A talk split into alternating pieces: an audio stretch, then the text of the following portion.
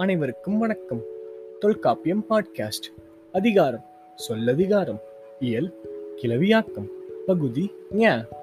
ஒன்று அறி சொல்லே பல அறி சொல் என்று ஆயிரபாற் சொல் அக்ரிணை எவ்வே விளக்கம்.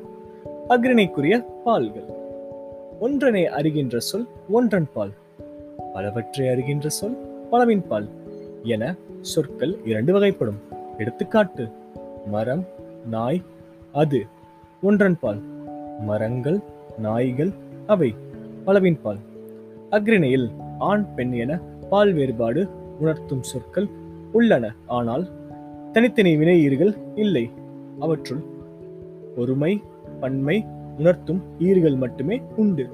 பல உயிரினங்களும் உயிரற்ற பொருட்களும் இப்பகுப்பிற்கு பொருந்தி வருவதில்லை. எனவே அக்ரிணை பாடுதல் ஒன்று பல என்னும் எண்ணிக்கை அடிப்படையில் பகுக்கப்பட்டுள்ளன.